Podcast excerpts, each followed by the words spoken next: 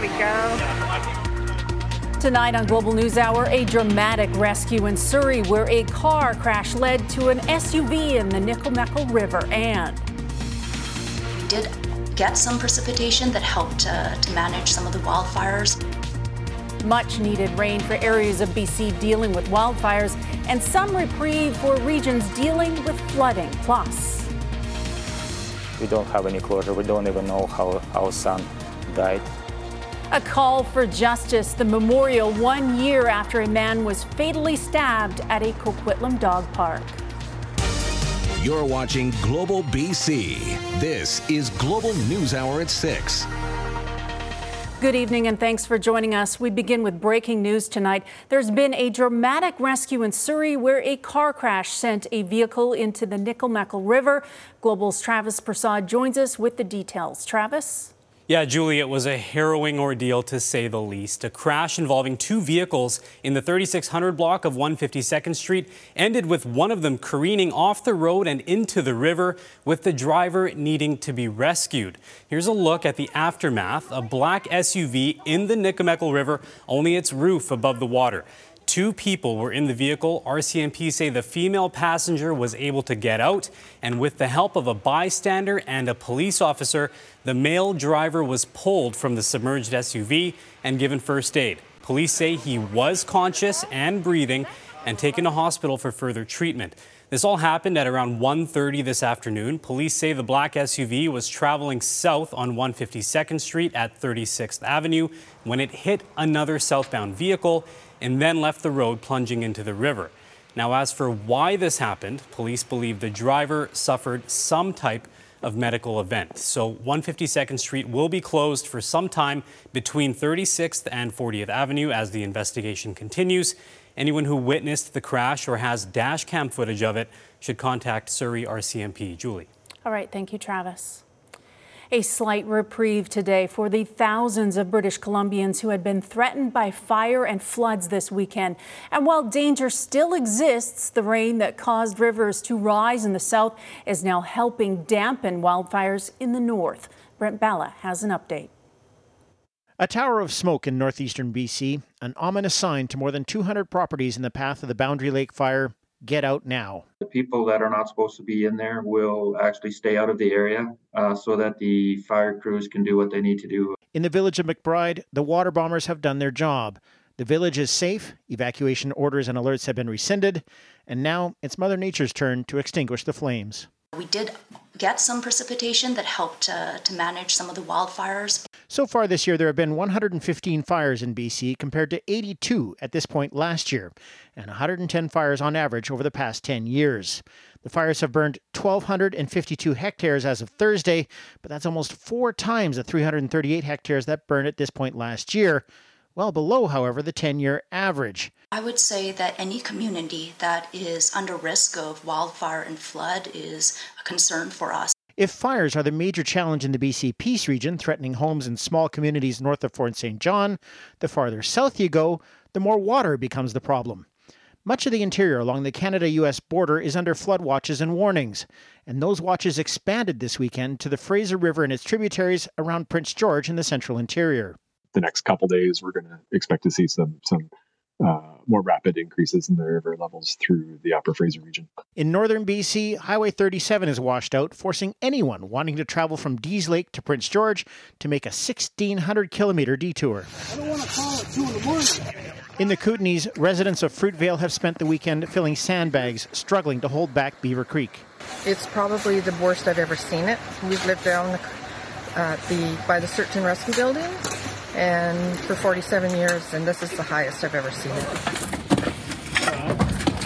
In Lumby, wildfire crews are busy, but they're sandbagging, helping the community shore up defenses behind the senior center against swelling creeks. They've been here since 8 o'clock this morning, working and filling bags for us. In Grand Forks, the dikes are holding. The state of local emergency is over, and 34 properties that were on evacuation order have been allowed to return home. I think that Grand Forks is a really fantastic example of how important mitigation is. A brief reprieve as residents remain on alert and flood watches continue. Brett Balla, Global News. Alberta now, where a desperate firefight continues as more than two dozen out of control wildfires threaten communities all over the province. Since last week, nearly 30,000 people have had to leave their homes. But as Global's Blake Law reports, at least one part of the province is seeing their fortunes change for the better. It's a sound so many Albertans have been desperate to hear. The rain finally falling in Hinton where parking lots and campsites are full of evacuees who fled a large wildfire burning out of control near Edson. We love it. Right now, we need it bad. It wasn't raining enough, but it was raining. Fire officials agree the change in weather has given crews the opportunity to fight back. When we see that uh, lifting in, in conditions, a little bit of humidity and coolness, it means that our firefighters can actually get a little closer to areas of the fire they had not been able to get into before. And, uh, and that can be very big for us. But the overall picture is still bleak. Officials confirming 108 fires are actively burning, 31 of them out of control. Much of northern Alberta is still a tinderbox. Reinforcements are arriving. 80 wildland firefighters from Ontario and Quebec touched down on Saturday, and more are expected in the week ahead as Alberta put the call out to the rest of the country and some American states. Are there a bunch of dogs inside?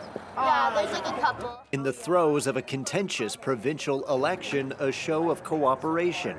UCP leader Danielle Smith and her political rival, Alberta NDP leader Rachel Notley, arrived at an Edmonton evacuation center to meet with displaced families. There's going to be a hard campaign that we still have to do, but I think these next few days we're just wanting to make sure that Albertans uh, know that the, the leadership is unified and making sure that they get the supports they need. We're here, and I was here mostly to just say, listen, you know, your government, uh, regardless of what's going on with the election, is going to have your back. With resources stretched thin over an extraordinary distance, those displaced are watching and waiting. Like as much as we're camping, I'm out with my family. I should be happy. I'm, I'm worried. I, I want to be there. The timeline for a return home still uncertain. Blake Law, Global News.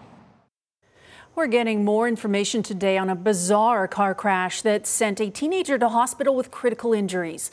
The incident happened early Saturday afternoon at the intersection of Imperial Street and Patterson Avenue. RCMP say the vehicle veered onto the sidewalk and struck a 19-year-old pedestrian. He remains in hospital in serious condition. Investigators have spoken with the driver and say impairment has been ruled out. Burnaby RCMP are seeking witnesses and dashcam video.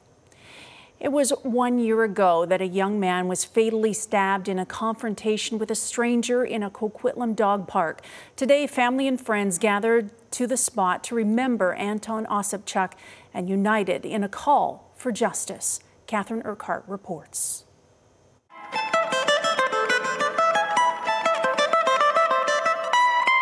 Outside Glen Elementary School in Coquitlam, a small gathering is held to mark a devastating one year anniversary the stabbing death of 29 year old Anton Osipchuk. It was really heartbreaking to our family. Still, we haven't get the closure on our son's death.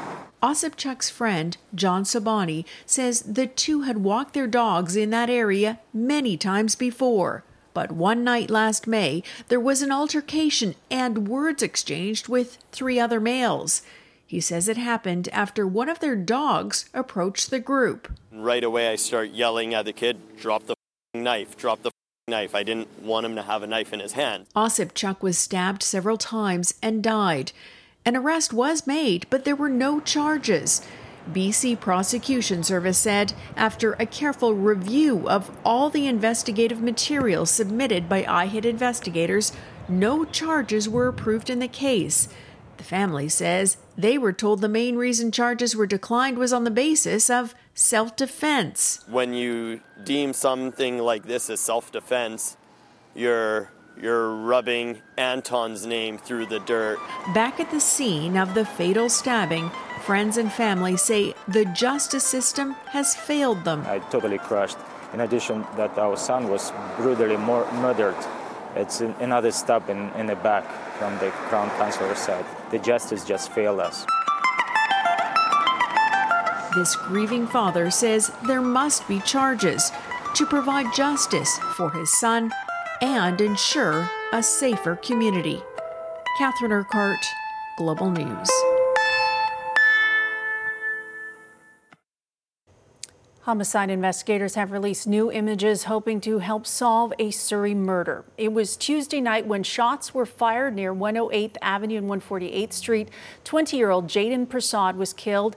A person with him suffered non life threatening injuries. IHIT has now released pictures of a 2020 blue Hyundai Elantra with a distinct red rimmed spare tire on the driver's side. It was found a short time later in Langley. Police say the suspects attempted to light it on fire but failed. Crime Stoppers is shining a spotlight on contraband cigarette sales in BC. At a conference in Kelowna this weekend, several guests were invited to explain the issues that illegal cigarettes cause for retailers, plus the dangers that affect entire communities. Kimberly Davidson reports. Crime Stoppers has a message for British Columbians. If they are buying contraband tobacco, they're funding organized crime. BC Crime Stoppers hosting its annual training conference in Kelowna this weekend for Crime Stoppers personnel. This year, the focus is on contraband cigarettes, something convenience store operators say are reducing the sales of legal cigarettes by between 30 and 40 percent. Cigarette taxes are the, the highest in, in, British Columbia in the country. I think it's about $145 to buy a carton. Contraband, on the other hand, is, is $60 in cash. So, you know, it's really tough for our law abiding retailers to actually compete against contraband tobacco, especially when it's everywhere in British Columbia. According to the province, in 2019, over 5 million illegal cigarettes were seized during an undercover investigation conducted with local law enforcement agencies.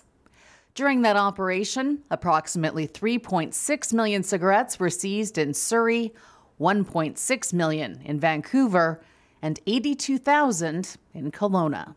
To organized crime, the commodity is somewhat irrelevant. When it comes to contraband tobacco, drugs, or guns, they don't really care. And, and uh, when they, they're into a business or get into a business, and they may, the only thing they want to do is make money off of it. The problem, according to Danny Fournier, is not the illegal cigarettes. It's the violence that he says always comes with organized crime. And that's where Crime Stoppers comes in. That's our role is to uh, educate the public on the reach of organized crime into the community and really encourage people to help fight crime. To report the sale of contraband cigarettes, you can call Crime Stoppers and leave an anonymous tip, or you can do it online. Well, quite an exciting find for a young boy in Coquitlam this past week. Seven year old Domenico Perizzolo is a big fan of dinosaurs and fossils, having visited Drumheller, Alberta last year. This past week, he was digging in his backyard near Como Lake when he found a rock with a crack in it. It turns out it contained what appears to be a fossilized clam. So I hit it on the crack with my mallet three times. Yeah. Then I hit it one more time and it cracked open beautifully. And I saw the fossils. I ran up stairs and showed my dad. Quite honestly, I'm pretty jealous. As a kid, I was always into dinosaurs and fossils, and at one point, I wanted to be a paleontologist myself. Right. Um, but yeah, no, I think it's just absolutely cool that right in our own backyard, he managed to find some fossilized clams. It's not something I would have expected. Very, very cool. Well, the family is still looking to find an expert who can confirm exactly what they found. Coming up on Global News Hour, a worsening situation. A group of BC medics is wrapping up their mission in Ukraine, what they've been seeing on the front lines, which is cause for concern across the globe. And then a Wagner Group boss appears to backtrack on a threat to pull fighters from Bakhmut in Ukraine. Those stories when we come back. A group of BC medics is wrapping up another overseas mission to help those affected by the war in Ukraine. While the conflict may have dropped from the headlines in recent weeks, our Julia Foy found out the situation has become much worse than what it was just months ago. The mayhem continues in Ukraine as soldiers and civilians get caught in the violence and destruction caused by the Russian invasion. But across the border in Poland, the Canadian Ukraine Foundation Surgical Aid Team is back to help. We have our work cut out for us. There are 52 team members, and these are volunteers from across Canada. We first met the QSAP team in December when surgeons, nurses, and medical staff spent 10 days rebuilding faces, limbs, and lives. It was very uh, a really rewarding experience just to be able to go out and help. Um, there's so many people out there who in who are in so much need of help out there. The team focuses on reconstructive surgery, and the need of victims continues to grow. The trauma that we're seeing is probably worse. A clearly greater number of casualties, greater number of civilians that are affected by this. Over 50 patients are expected to have complex surgeries in the coming days. Some patients are returning for ongoing procedures. Global introduced you previously to two who have suffered greatly. Oksana, a mother who lost her son when a missile destroyed her home. She lost an eye and half of her face was disfigured. Olena, a grandmother who suffered several injuries in her lower body when her home was bombed as well. Both women received operations in December, and the success was easy to see and hear. This week, the Canadian surgeons completed a new round of surgeries on the two women, and their smiles show their progress. But the war back home in Ukraine is far from over. Just I hope the message gets spread that things have not stopped out there. Things are still going, they're escalating. I feel committed to do everything possible for a decade or more to come because I think that need will be that great. The Canada Ukraine Foundation surgical team members will be heading home in the coming days. Then the fundraising will begin again in the hopes of coming back to help give life to those fighting to hang on.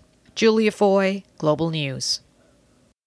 The head of the Russian mercenary organization, the Wagner Group, has apparently reversed his threat to withdraw his troops from the Ukrainian city of Bakhmut. It has been the location of fierce fighting for months with little movement on the battle lines. On Friday, a Wagner boss posted a gruesome video of the bodies of his mercenaries threatening to withdraw from the contested city unless Moscow supplies more arms. On Sunday, Yevgeny Prigozhin said he had now been told he would get the ammunition he needed. Analysts say his primary motivation is likely to protect himself and his reputation. Let's please remember that Prigozhin uh, doesn't really have okay power in Moscow. That's he's got to create it on his own. He's got to be indispensable, all right, and useful for the Kremlin. Further west on the front lines, Russia is now evacuating towns near the Europe's largest nuclear power plant in southern Ukraine. That coming ahead of an anticipated Ukraine counteroffensive. The UN's Atomic Energy Agency boss says he is extremely concerned about the situation. To the United Kingdom now, where following the extravagant coronation of King Charles, today's celebrations were more down to earth. No fancy invite needed for the big lunch. The British tradition is intended to bring neighbors together to celebrate the crowning, even as support for the monarchy wanes. Tria Isri has more on the debate raging in the UK and abroad about the king's place in modern day. High tea, a centuries old tradition that continues to this day. Dainty china, scones, and biscuits. A chocolate tart with hummingbird chocolate. It doesn't get more British than this. But even in this tea room, some of the attitudes about the royals are lukewarm. The whole issue of the monarchy is kind of, I'm indifferent, or it could go away and it wouldn't bother me. Welcome to have a look and choose these friends are more definitive. They want out. With the colonial aspect and the imperial aspect, that it's just really outdated. Now that it's Charles, all of my interests have just gone down the drain. There's indifference about the monarchy, even disdain. And then there are countries who want to break ties entirely, and that list of nations is growing. 15 countries recognize King Charles as head of state. But six Caribbean nations are considering leaving the monarchy and following in the footsteps of Barbados, which became a republic two years ago. It is a symbol of white privilege. Um, for some people, it is a symbol of white supremacy. Jamaica wants to do away with that symbol. It plans to leave the monarchy by 2025 and is fighting for slavery reparations from Britain. as I continue to deepen my own understanding of slavery's enduring impact. For this professor of Caribbean history, the king's recent remarks fall short. Prince Charles um, was present at the ceremony, acknowledged the place of histories of slavery in the country's decision, but couldn't bring himself to apologize. In Canada, there are those who believe the royals are still relevant. In an era where there is more and more dissatisfaction with politicians who are seen as a source of um, um, division, um, there is great uh, advantage in having this uh, ceremonial figurehead that is quite the opposite and is a symbol of unity. For others, it's simpler to keep the status quo. It's easier to just leave things as they are than to change things up. A debate about whether to toast or toss a royal relationship. Taria Isri, Global News, Ottawa. Still to come on Global News Hour, following behind other municipalities, another city in Metro Vancouver is considering a program to allow drinking in parks. Plus, we'll tell you about this special family in the Vancouver Marathon never giving up and raising money for a wonderful cause. Stay with us.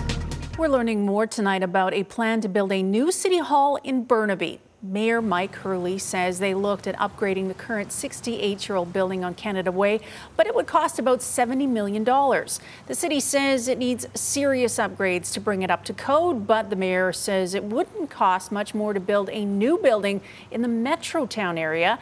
He says a new facility would bring all administrative services under one roof and be more accessible for staff and the public.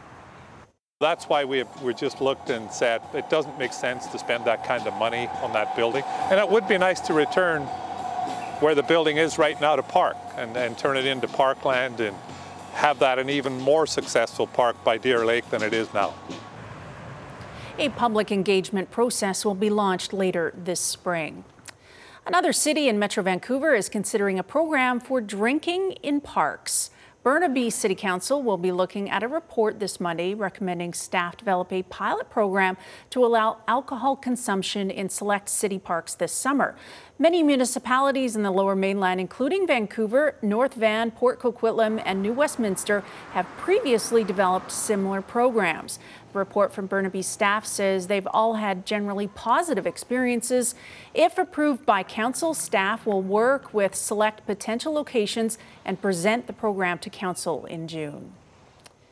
Thousands of people packed the streets of Vancouver today for the BMO Vancouver Marathon. One team, though, had to overcome more than a few challenges to make it across the finish line. But as Grace Ke reports, they pushed through for a good cause which are the families who are helped by Canuck Place. As 13 year old Charlie Ann Cox approaches the finish line at the BMO Vancouver Marathon, she's got one thing on her mind faster. With team Charlie's Angels Joy Runners right by her side, they don't disappoint. How do you feel doing it with your two dads this year for the first time ever? Uh, and they both pushed you through. Uh, Are you ready to party? Uh, yeah. They both pushed Charlie Ann through because her electric wheelchair gave out during the half marathon. But that's part of their message never give up. We didn't have a great diagnosis when she was uh, six months old. We were given a few months. And here we are. This is her third half marathon. She's done plenty of 10Ks, 5K runs, and her team has raised over $400,000 now. It feels good to give back. Charlie Ann has spinal muscular atrophy type 1, a genetic condition that causes muscle weakness affecting movement, speech, breathing, and swallowing. Since she was nine months old, she's been on the Canuck Place program. She and her family have a goal to raise $60,000 for the pediatric palliative care provider. They mean everything to us. They're the only person that's been there, the only place that's been there since the very beginning in that way in the all encompassing way that they are. The family isn't slowing down with more races and fundraisers in the future. And her smile through that finish line saying, Hurry, hurry, we're losing. Best part, best part. I used to think it was just for me. We're gotten to the age now where she's she's she's addicted. Woo, Charlie Ann! Grace Ke, Global News. Just ahead on the News Hour, an incredible journey inspired by Terry Fox, one man's mission to cycle across Canada to raise money for MS research when we come back. BC's big news. The 2023 Canadian Screen Awards have named Global News Hour at 6 the country's best local newscast. Thank you, BC, for making Global News Hour at 6 your choice for news. Yvonne is here, and today was a huge improvement from the, what did we say, meh yesterday? a nice improvement, yeah. We got some breaks in there, and Julie, the long range forecast, temperatures are really going to start to warm up. I'll outline that in just a moment, but we do have some instability for a few areas, and we're still on flood watch for many. So, first off, right now, beautiful shot out there. Overnight tonight for most areas across Metro Vancouver, it'll be dry. The plan is some fog patches will be in the mix. We'll see that for a Monday morning, heading out for work or school, and then it'll ease off. Through the afternoon, pleasant temperatures will be closer to 17 degrees. We do have a bit of instability, though, that is going to be across the province, especially the southern half extending into the southern interior. Here's what we're tracking, though, still in terms of our flood watches and warnings. The flood warning for the boundary, the Okanagan, as well as Cache Creek, and the flood watch. Those are the areas that we're seeing in orange. Those areas could exceed bankful, and we're going to see those temperatures soaring in the coming days, so still a big concern right across the region. Wanted to show the long range forecast. So, the beginning of the week, temperatures right around the average, but as we get in towards the end of the week, a warm spell is going to kick in. We'll see some of the warmest temperatures into next weekend. We'll be into the upper 20s, potentially up to 30 degrees, and areas in towards the interior. There's that surge in temperatures. We'll be watching it very closely. We'll be back into the low 30s. So anticipate that through the week. By the end of the week and in towards next weekend, we'll start to see that bump in temperatures. Now, the northern half of the province will climb up to 12 degrees. Fort Nelson in the northeastern corners of the province, we do still have a smoky skies bulletin. So those areas over the next 24 and 48 hours, if you do have respiratory issues, you want to try and limit the amount of time spent outdoors, and the instability for the Peace will bump up to 19 with that risk of a thunderstorm. All areas in towards the southern half of the province and extending into the southeastern corners will see the potential or the risk of thunderstorms, and it'll still be unsettled leading in towards our Tuesday. Now, across the island, Victoria included within that, a few spots will pop up. We'll even see it in towards the Fraser Valley. We could see that slight potential or the risk of a thunderstorm, and then it should start to ease off. We'll have temperatures through the day tomorrow climbing up to seven. It's the morning hours. We'll see some fog patches. Now, Julie, I don't typically bring out the seven day forecast, but I just wanted to outline the temperature trend that we'll be seeing. We'll likely be hanging on to that sunshine into next week with some of the warmest temperatures Saturday and Sunday highs between 24 and 25. Back to you. Awesome. Thank you, Yvonne. A cyclist has embarked on a 6,000 kilometer journey across Canada to raise money for MS research and to support people living with the disease.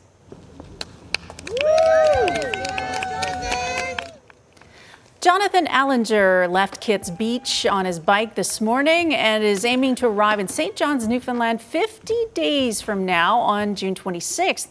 He was diagnosed with multiple sclerosis 10 years ago. His cross country journey is inspired by Terry Fox.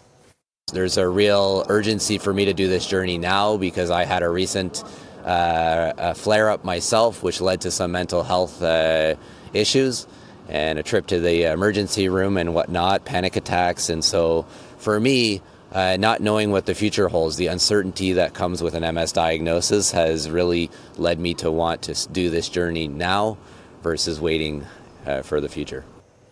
Allinger's goal is to raise $1 million for MS Canada on his trip and to inspire other Canadians to dream big. Well, Barry. A lot of mountains to climb Yeah. across this country. Good for him. Yeah, really. Um, so you got lots going on today in sports. Yeah, as always, there's some Stanley Cup action going on right now. We'll fill you in on that, but uh, lots of soccer as well. Vancouver FC, the Canadian Premier League expansion team, played their first game in their new stadium in Langley, so we'll have highlights of that coming up. Hey, and the Whitecaps scored some goals last night, finally, so we'll take a look back at their 3 2 win uh, over Minnesota coming up. Okay, thanks so much, Barry. Well, coming up on Global News Hour, a way to pass on traditions. We'll tell you about a new series that's showcasing the adventures and teachings of Indigenous guides and elders in the wilderness. Stay with us. This is BC is brought to you by Johnston Meyer Insurance Agencies Group. 50 years of trust in your community. A new season is about to begin for a show that's received critical acclaim. Yukon Harvest on APTN is a documentary series chronicling the adventures of Indigenous guides and hunters as they journey into the wilderness. Jay Durant shows us what it's all about in today's This is BC. Back for a second season, Yukon Harvest follows Indigenous hunters and guides in the Canadian North and parts of BC, taking a look at the experiences of reconnecting with the land. We are learning as we are as we're making it, and I think that there's a real educational value to this show. We're really just following what's going on out there. We go in with a really loose plan. Ed Jensen has a prominent role. For him and others featured in the series, this is about sharing tradition and helping to teach younger generations. These bits and pieces that that need to be passed down uh, need to be passed down in a, in a way that uh, that's pretty clear and and pretty authentic. The things that I, I've learned here in the interior and the you know up in the mountains and along the rivers uh, might be a little bit different than uh, things that are learned uh, say down in the, the coastal areas or or up in the north. This is your home. This land is your home. Yukon Harvest has been nominated for several Canadian Screen Awards. The series offers an intimate look at personal healing, traditional culture, and the bonding within many communities, all told through some inspiring stories along the way. For a lot of people, it's a little bit life changing in, in that sense, in terms of um, maybe their path of life was going one way. Thank you for coming. It's almost a connection to who you are it's a connection to where your traditions lie and where your culture is from. There's something really special when you see, uh, like the young kids, especially, get out there in the outdoors and they start learning the tr- traditional practices with their elders and with the knowledge keepers. It's it's really special. Looks like you and me are bonded forever, bro. Jay Durant, Global News. If you know someone who has a great story to tell or something unique to BC that people need to know about, email your ideas to Jay at thisisbc at globalnews.ca. To Orillia, Ontario now, where a public visitation has taken place for Canadian music legend Gordon Lightfoot. He passed away earlier this week at the age of 84. Global's Alan Carter has more.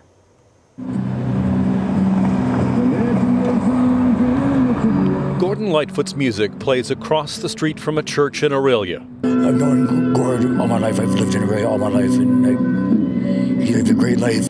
Mourners lined up to say farewell to the musician who was born in this city, 150 kilometers north of Toronto, in 1938. Lightfoot was respected internationally, but revered locally. The fact that he loved this city, and it really meant a lot to him and um, he's never he never forgot his roots.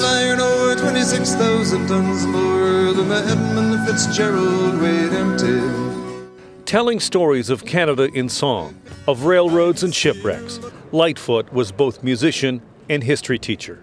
I had to uh, come and send my prayers to Gord for all the things that he's done and opened up a lot of stories of Indigenous uh, culture, you know, to many people. If Orillia was his hometown, Massey Hall in Toronto was his home away from home. He performed there more than 70 times. He continued to perform until he was no longer able to, telling his longtime bass player and friend, I think the last, he repeated this a few times, but I think he said, My, my life's work is done, was probably, I would think, the la- one of the last things he spoke. It's that life's work, Lightfoot's music, that brought fans to this visitation. All the times listening to him, good times and bad. Uh, yeah. He's just always been there. He never forgot Orillia, and you know, we knew it. So, like I say, welcome back home, Gord. It's where you belong.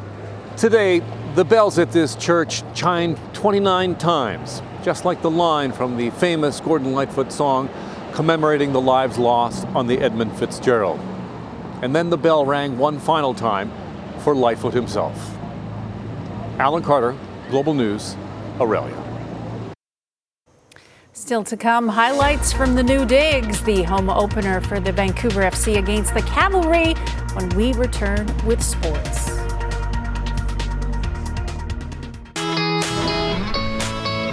Get immersed in the world of dinosaurs at Jurassic Quest. Enjoy an interactive adventure and observe a herd of life-size animatronic dinosaurs. See a live raptor show, rides, inflatables, and more. JurassicQuest.ca for info. May is National Physiotherapist Month. Throughout the month, engage with free online resources and hear stories from BC's devoted physiotherapists to learn about the vital role physios play in team-based care. For Our BC, I'm Michael Newman. Global BC Community Hub. Promote your event. Build your community. Global BC Community Hub. Bringing your worlds together. Barry's here with sports, and you got some soccer, mm-hmm. first of all? We've been talking a lot of soccer. When your hockey team is out, uh, you know, like three, four, uh, four, weeks ago, you, you switch to summer quickly, and we're, yep. we're full summer mode. All right, thanks, Julie.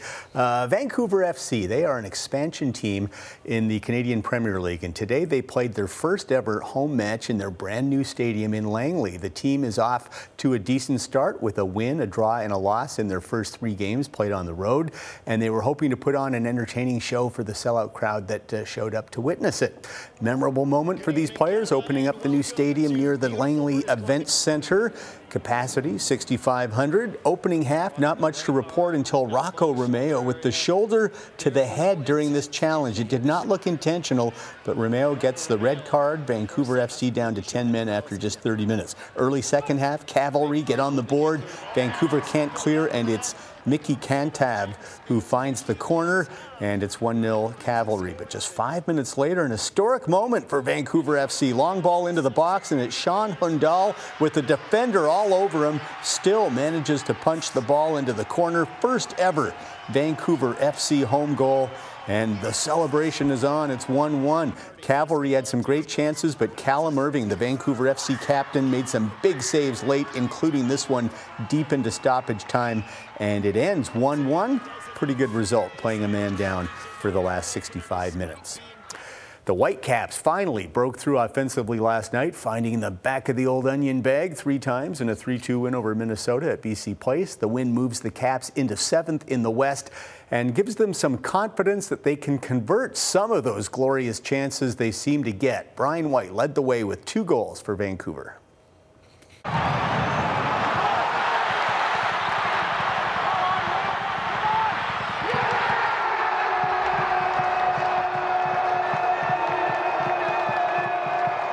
It's definitely been a difficult year. I think there's been a lot of um, opportunities that – for whatever reason, they're just not falling in. The goalies are making good saves, and then some of them, obviously, I've haven't been uh, good enough in the final third. But I think a lot of times it comes down to luck. I mean, like the save he had today with his toe, save last week with his outside of his thumb. I think uh, for me, it's just about staying confident and, and trying to get in those positions game after game and, and believing that they're going to start falling. I think we should have scored even more goals.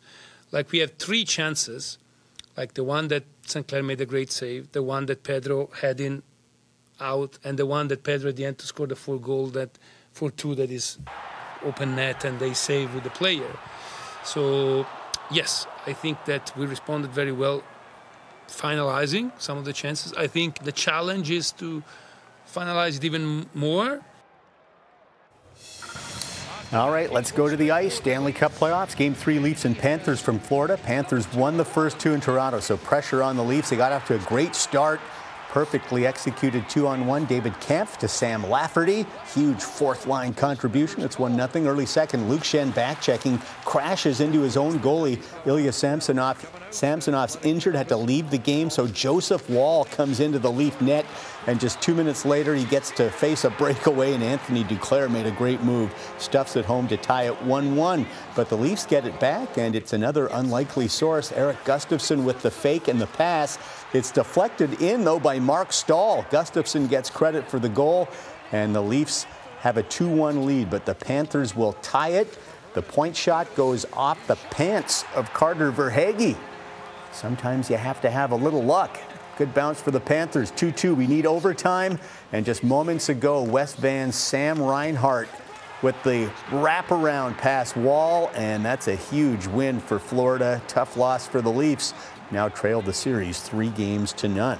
In New Jersey, Game 3 Devils and Hurricanes. Luke Hughes making his playoff debut, wears number 43, just like his oldest brother Quinn. His other brother Jack gets the Devils off to a fast start, whistles the high wrister past Freddie Andersen, 2 0 New Jersey. Second period now 4 1. Luke Hughes showing his amazing talents, keeping this play alive. And he and Jack assist on this goal by Cam Severson. Five 1 Devils in control. They were never in the games in uh, Carolina, the home teams dominating. That's former Vancouver Giant Jordan Martinook got fouled on a breakaway penalty shot and he scores one of three shorthanded goals by the Hurricanes. But Jack Hughes was a force. He had four points. Luke had two assists as the Devils walloped the Canes 8 4. Carolina, though, still leads the series two games to one. Blue Jays and Pirates completing their three game set in Pittsburgh. Third inning, Whit Merrifield will crush a three run homer to left. Merrifield 34 year old vet having a good year. Four RBI on the days. The Blue Jays uh, enjoyed themselves in Pittsburgh after getting swept in a four game set at Fenway earlier this week. Yusei Kikuchi was terrific again. Six and a third shutout innings. Goes to 5 0 on the season after struggling mightily last year as the Jays sweep the Bucs 10 1 the final. Toronto now 21 and 14 on the season. Formula One, the Miami Grand Prix. Points leader Max Verstappen starting ninth on the grid, but it didn't take him long to work his way to the front. Finally pitted to get fresh tires with just 12 laps to go, and then quickly passed his Red Bull teammate Sergio Perez, who was on the pole, and Verstappen took it home his second straight win at Miami. The race is only two years old. Third win of the year for Verstappen. He's second in the other two races as he extends his lead atop the standings over Sergio Perez, his teammate. Canadian Lance Stroll was 12th as they soak each other with the victory champagne. NBA playoffs, game four, 76ers Celtics from Philly. Philly blew a nine point fourth quarter lead, but James Harden hits the tough runner in the lane to send this one to overtime. Harden 39 points in regulation. And then in OT, it's Harden again from the corner, hits the three to give the Sixers a one point lead with 18 seconds to go. Celtics, though, with a chance to win it on the last possession. Jayson Tatum to Marcus Smart who drains the three, but did he get it off in time? And no, you can see he did not. Sixers win at 116 115. That series tied 2 all. Back to soccer, English Premiership, second place Arsenal in desperate need of a win to keep their championship hopes alive, visiting third place Newcastle, and the Gunners get the jump in the 14th minute. Martin Odegaard, the Norwegian, with a fantastic strike from distance from 30 yards out. Erling Haaland's not the only Norwegian who can score in this league. 1 0 Arsenal, and then in the second half, Gabriel Martinelli with the fancy footwork.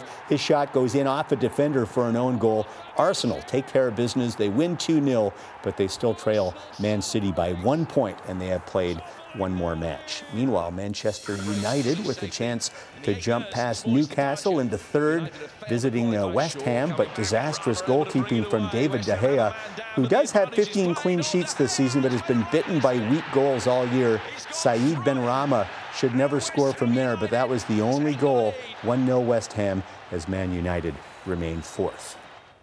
And we'll finish with some golf. Final round of the Wells Fargo Championship from Charlotte, North Carolina. Surrey's Adam Svensson had a good deja vu and a bad deja vu today. First hole, yesterday he holed out from a bunker. Today does it again no. for a birdie. But yesterday he made a quadruple bogey on 18. Today he made a quadruple bogey on 17. Cost him a lot of money. Finished tied 27th, but he still won 137,000 US dollars. It was a breakthrough week for Wyndham Clark. Great approach at the 14th to uh, three feet to set up a birdie, and Clark won this one going away. He finished at 19 under, four better than Xander Schauffele, as Wyndham Clark gets his first ever PGA Tour win, and I think he wins something like uh, three and a half million dollars. So, you know, that's too bad. But he worked hard, so he deserves all that money. I'll have to say, the money is definitely up in a lot of the tournaments. Uh, so they're, you know, $20 million purse, three and a half million is pretty good. They deserve it. I guess, yeah. Well, they're the best and the best. Yeah. Just like we do, but yeah. we're not quite at that level. We don't, we don't make that money. Next no. time. All right, thanks, Barry. well, still to come, we'll tell you about a free half-day clinic helping girls get into the game of hockey. Stay with us. Hockey is for all, and there's no better example of that than this morning in Burnaby. It was the Scotiabank Girls Hockey Fest today, a free half day clinic helping girls get into the game. It's all focused on having fun while building some skills. Marlene Boissonnault, a two time Olympic gold medalist and eight time world champion, was just one of the familiar faces on the ice. She says it's about building a foundation that not only allows them to understand hockey, but to thrive playing it. I think it's super important. You have to have something like this that actually shows the girls that you can play this sport and actually feel comfortable doing it, right? All of us have been in their shoes at one point or another, so to have that environment for them to kind of grow their confidence within the sport and feel comfortable trying and failing and falling and all that stuff, I think is absolutely crucial for their growth and, uh, you know, eventual really enjoyment of the sport. So I think that's an event like this is really crucial for that for sure. Of course, we all love that idea. We all love hockey. It's good to see them out there. They're so little. But so cute. The little ones often are the best skaters because they have to be. Yes. yeah. At least you can have speed or whatever. so, what about weather? What have we got coming up here again? We got a warm week coming up when we're going to build in the coming days, right? So, a bit of fog for tomorrow morning. That may seem deceiving, but it really will start to clear out in the coming days. And really, if you are making plans, it's as we get in Friday onwards into next weekend that we'll see some of those temperatures soaring once again. Okay, thank you. Thank you both. Well, thanks for being with us. Have a great night.